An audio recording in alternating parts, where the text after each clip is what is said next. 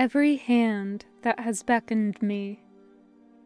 Mo Dao Zu Shi fanfiction written by wrishwrosh. Read by God of Laundry Baskets. It is rated teen and up with no pairings. Content warnings for body horror and disassociation.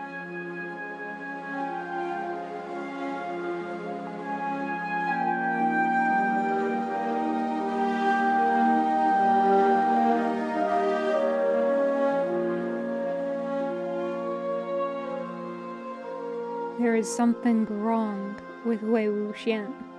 That much is obvious. Of course, something is wrong with his body, which has been battered and starved to the edge of uselessness a few times now. He has headaches, his hands shake, his wrist bones stick out more than they used to, knobby and strange. Probably the same is true of his other joints, but he doesn't see those as often. The old now burned scar on his chest aches relentlessly at night, his skin prickling when the temperature drops.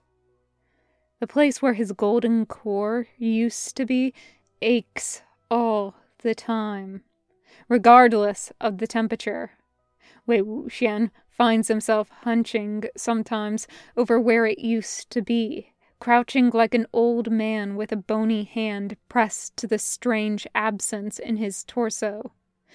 Wen Qing tells him once, late one night, while ah Ayuan dozes, that there really was no hole there in his lower dantian, that the body doesn't like emptiness, that his other organs easily filled in the gaps, that she didn't even leave any scar tissue on the inside. Ah Yuan sleepily turns his face towards Wei Wuxian's stomach, his hot baby breath making a damp spot on Wei Wuxian's robes right over where the emptiness wasn't. It healed well, Wen Qing says, for what it was, for what we did. Wei Wuxian likes the we. He doesn't want Wen Qing to take sole responsibility for what he asked her to do. He rests a hand on Ayuan's soft, tangled hair. Only because you're the best doctor in the world, he says, pretending at cheerfulness. And that is the only time they ever talk about it. Really, all of his various aches and pains have easy explanations. He sleeps little, eats less, splits his day between physical labor and sitting in the dark, pricking his thumbs for talismans. But there isn't any good way to explain the itching, or the dreams, or the way that food tastes in his mouth now. There's so little food to spare in the burial mounds, and so many people who need it more than Wei Wuxian does, and so little of it is nourishing anyway. Wei Wuxian doesn't bother to eat if he can help it. Occasionally, Wen Qing or Granny braves the cold, damp air of the demon slaughtering cave to shove a stale mantou or a portion of boiled radish into his hand, and Wei Ying eats it because sometimes it is easier after struggling against the whole world to simply follow directions. He eats. But when he does, food, any food, the radishes or buns or the various thin soups the aunties pull out of nowhere, tastes like mud in his mouth. Nothing they prepare has much flavor to begin with, given that they can't grow peppers or garlic, and even salt is an extravagance.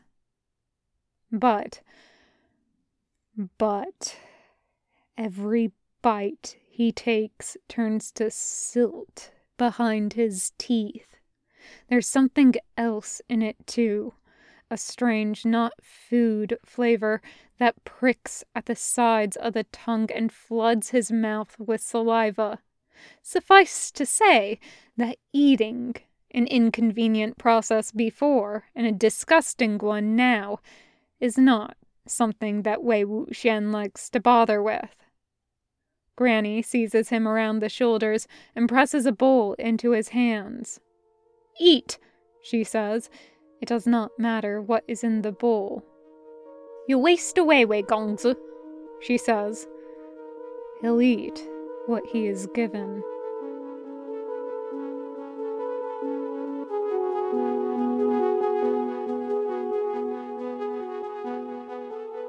The burial mounds are brighter the second time around. Still darker and stranger than any natural place ought to be, dimmer in the daylight and colder at night. The soil is poor and dusty, even as the atmosphere is oppressively damp. It is a difficult environment for some of the older Wens, those with weaker lungs. A few of them see Wen Qing for their breathing, and she does what little she can to clear their meridians and let the foul, heavy air in and out of their bodies. But even this place, with its bad air and uncomfortable shadows, is better than the bottom of a cliff or the wrong end of a Jin sword. Also, the sun shines sometimes now. That's Wei Wuxian's doing. The sun didn't come out for a long time the first time he was here.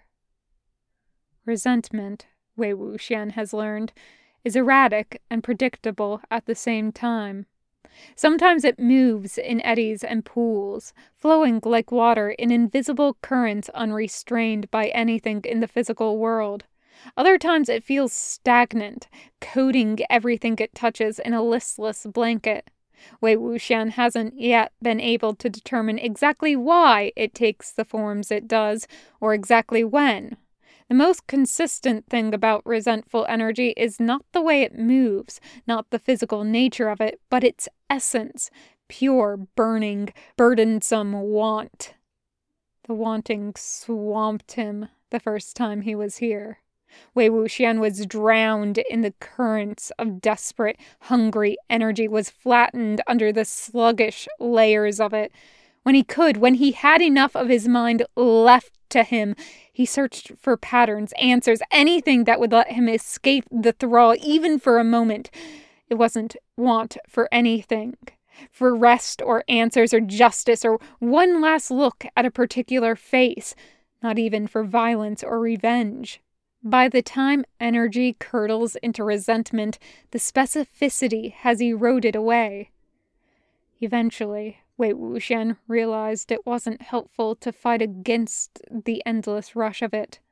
What he had to do was accept it, open himself up, and prove that he too was a creature built almost entirely of hideous, gulping want. Not to be drowned, but to drown himself. Once he figured that out, he could begin to channel it, bend it, at least partly, to his will. By now, striking the necessary balance comes easily. It feels as natural to him as breathing. Many things that feel natural also cause pain, Wei Wuxian reasons.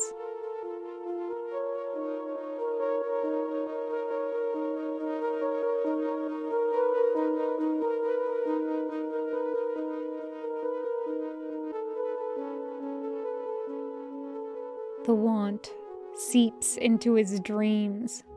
Wei Wuxian's dreams have always been vivid and fanciful. He used to tell them to Jiang Cheng over breakfast, talking about flying fish and underground castles and a frog who was also a rogue cultivator who was really a Foreshudi all along until Jiang Cheng would slap a hand over his mouth. He has also been no stranger to nightmares, which were the same as his other dreams, but for the tension, the sense memory of loneliness and hunger that had him waking in a sweat. Those familiar dreams all ceased his first night back in the burial mounds. Now, all his dreams are oddly substantial, he dreams of crafting new talismans, the sensations so real that he's surprised to find them unwritten when he wakes up. He dreams of touching Wen Ning's cold hands, of making the long walk around the borders of his territory, of checking the radish leaves for rot, all with such bizarre realism that it's like he's living two days in the space of one. There are other dreams, too the sensations just as clear, just as plausible in the moments right after he wakes. In those dreams, he shoots kites at Lotus Pier, holds Sui Bian, wrestles with Jiang Cheng. Lanzhan is there sometimes. Once, Wei Wuxian runs his dream hands through Lanzhan's hair, which he has only touched briefly and accidentally in the waking world.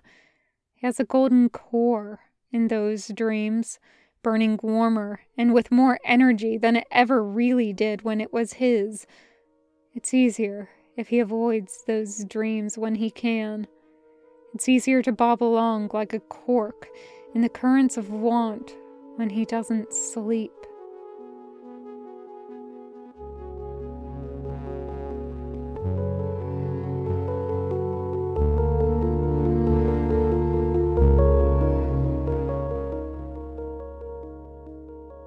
One day, Wei Wuxian is helping to clear a new plot when he looks down at his own left arm, sees brown skin on the back of his hand and a layer of dust covering his forearm, and suddenly thinks with complete and frightening conviction, that is not my arm.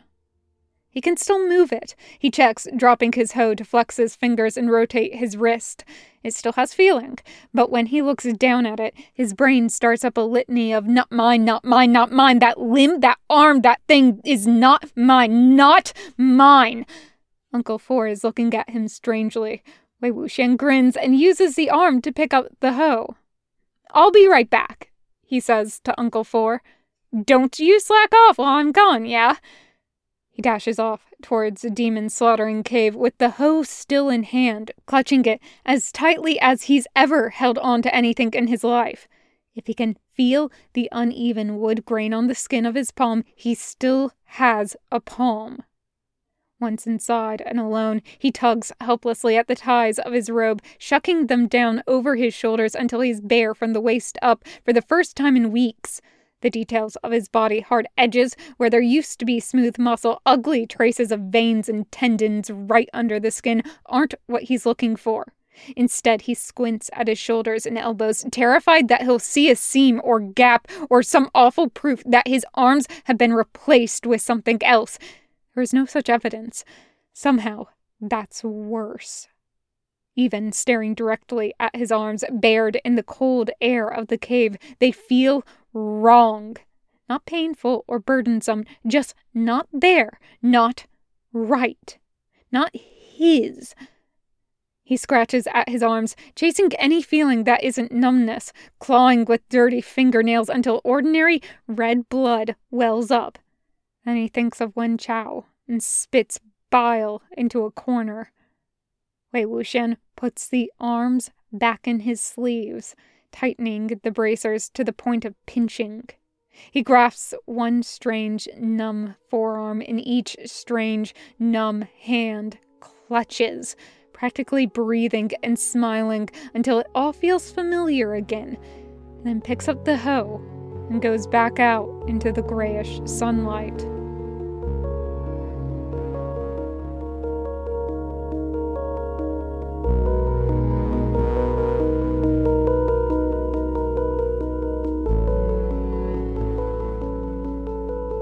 They do their best with ah Ayuan. Granny raised two generations of children on Dafan Mountain, but she's old now and too tired to chase a child around in the dirt for hours a day. Wei Wuxian plays with him, running circles around the radish plots and slinging him around like a warm, wriggling parcel. Wen Qing is the one to make him sit quietly, teach him to count on his fingers, and wiping his face clean. Where is Ah Yuan? Wei Wuxian asks Wen Qing, pinning the child in question under his arm and pretending to search. She squints up at him from where she's seated on a rock with a pile of threadbare robes draped over her thighs. Where indeed? She sighs. Wei Wuxian, set him down and sit with me. I need you to thread my needle. He sits, letting Ah Yuan scamper away. Wen Qing's hands are doctor's study. She could not possibly need his help in this. But Wei Wuxian remembers a dozen lectures on the value of rest and stillness coming from Shijie and Wen Qing and Lan Qiren alike.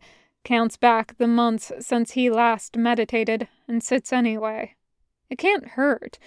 It's a bit difficult to get the thread through the eye of the needle without looking at one's own hands, but Wei Wuxian manages. It's good for a child to explore, Wen Qing says. He's old enough to learn on his own.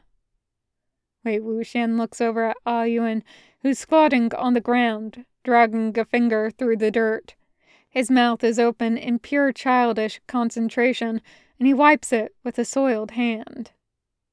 He's old enough to eat dirt by himself, then? Children eat dirt sometimes. It's natural. Wen Qing turns back to the robe on her lap, tacking a threadbare patch on an even more threadbare elbow. Wei Wuxian's own childhood memories of eating dirt are somewhat less idyllic, but Ah Yuan seems happy enough. Their little village is scattered with scraps of burned up wood from some long ago cataclysm, and Ah Yuan likes to play with some of the pieces of charcoal. He treats every blackened hunk he finds like a precious gem, fascinated by the way it leaves dark smears on his little hands, on anything he touches.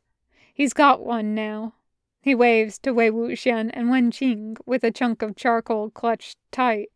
Wei Wuxian waves back. He sees his own arm out of the corner of his eye and wrestles down a flash of not mine. Look! Ah Yuan shouts. I found coal, Xian Gege.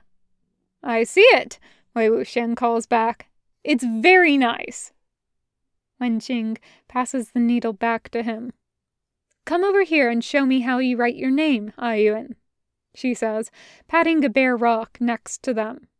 She's been teaching him a few basic characters. Ah, Ayuan scampers over and begins scratching uncertainly at the ground with his charcoal.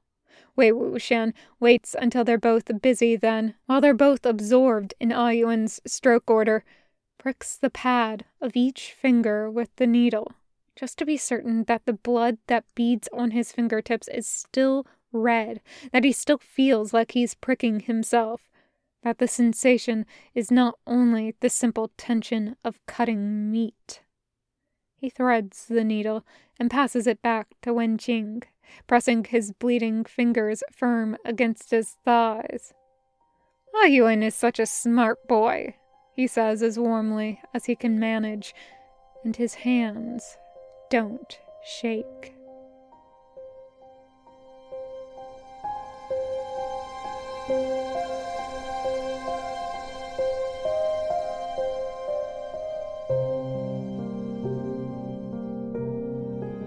He dreams over and over and over again of that one fine afternoon in Yiling with Lanzhan perfect replica of those hours down to the stone in the toe of his boot.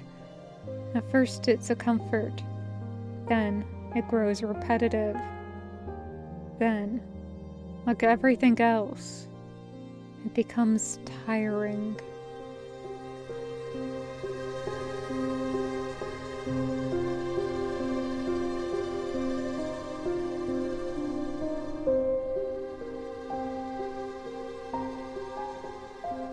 Wei Wuxian has spent hours, days even, staring at Wen Ning's face. Wei Wuxian memorized the slope of his nose and the shape of his jaw beneath a hopeful net of talismans because he was afraid. He feared that if he didn't look, he would forget something crucial, and Wen Ning would dissolve into rot like any other corpse. Wei Wuxian knows Wen Ning's face as well as his own, if not better. They have no mirrors in the burial mounds, and Wei Wuxian does not make a habit of looking at his reflection in a pool of blood. Wei Wuxian knows Wen Ning's face. So it is very strange, then, that Wei Wuxian is looking at Wen Ning now and does not recognize him. There is a person before him who he knows is Wen Ning because the person is wearing Wen Ning's hat and robes, toting the armful of radishes that Wei Wuxian had instructed Wen Ning to carry. The person has eyes and a mouth that Wei Wuxian can determine with a great deal of focus to be Wen Ning's eyes and mouth, but the whole picture refuses to coalesce into anything familiar to him. Are you well, Wei Gongzi? says Wen Ning's quiet voice, raspier now that rigor mortis has left its mark on his throat. Wei Wuxian has been staring. Ah, I'm Fine, he says. The face refuses to become Wen Ning's, no matter how he stares, so he looks away. He will not look back, just in case.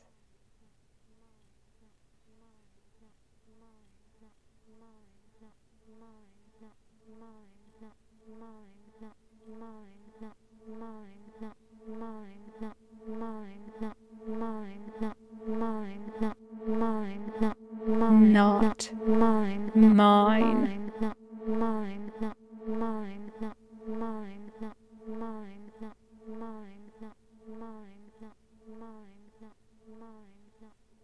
Wei Wuxian takes a bite of Shijie's soup with half of a half of a hope that it will be fine, that the pork will be fatty and tender, and the lotus root fresh, and the broth salty.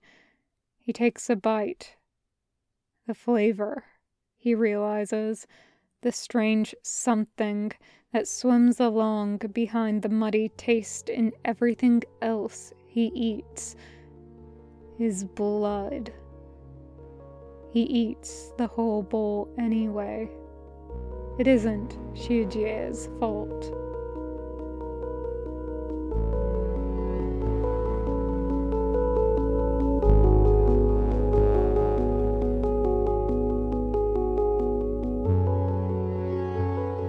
It's easier not to have eyes. It is possible to navigate guided by resentment alone, eyes closed.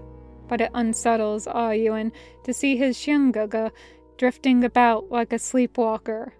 In retrospect, it probably frightened more people than just Ah Yuan, but he was the only one to cry. Instead, he determines a trick to unfocusing his eyes until he can ignore their input entirely, until the instincts of the resentful energy, both sharper and simpler than his own, can float to the top of his brain. His eyes tell him strange things anyway, which are easier to discount entirely than to sort through. It is easier. It is easier.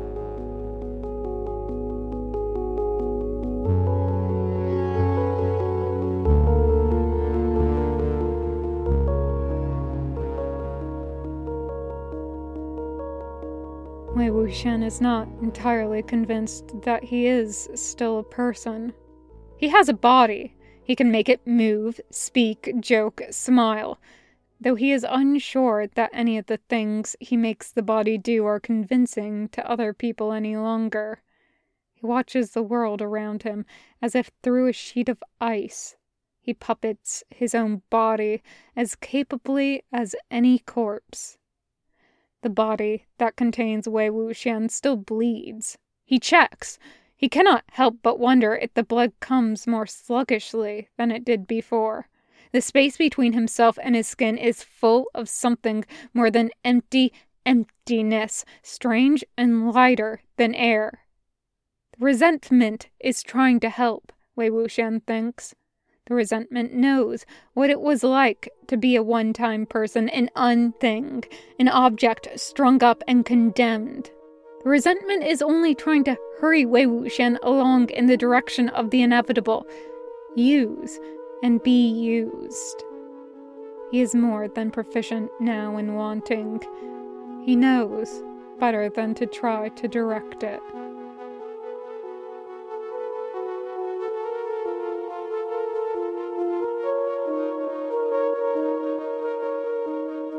Not mine.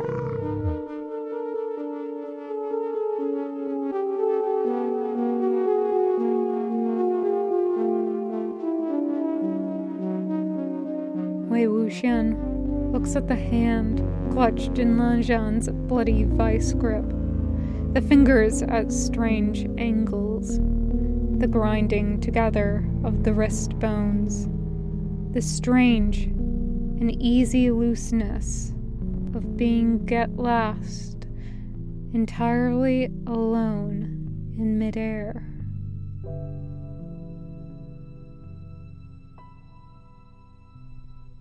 The end.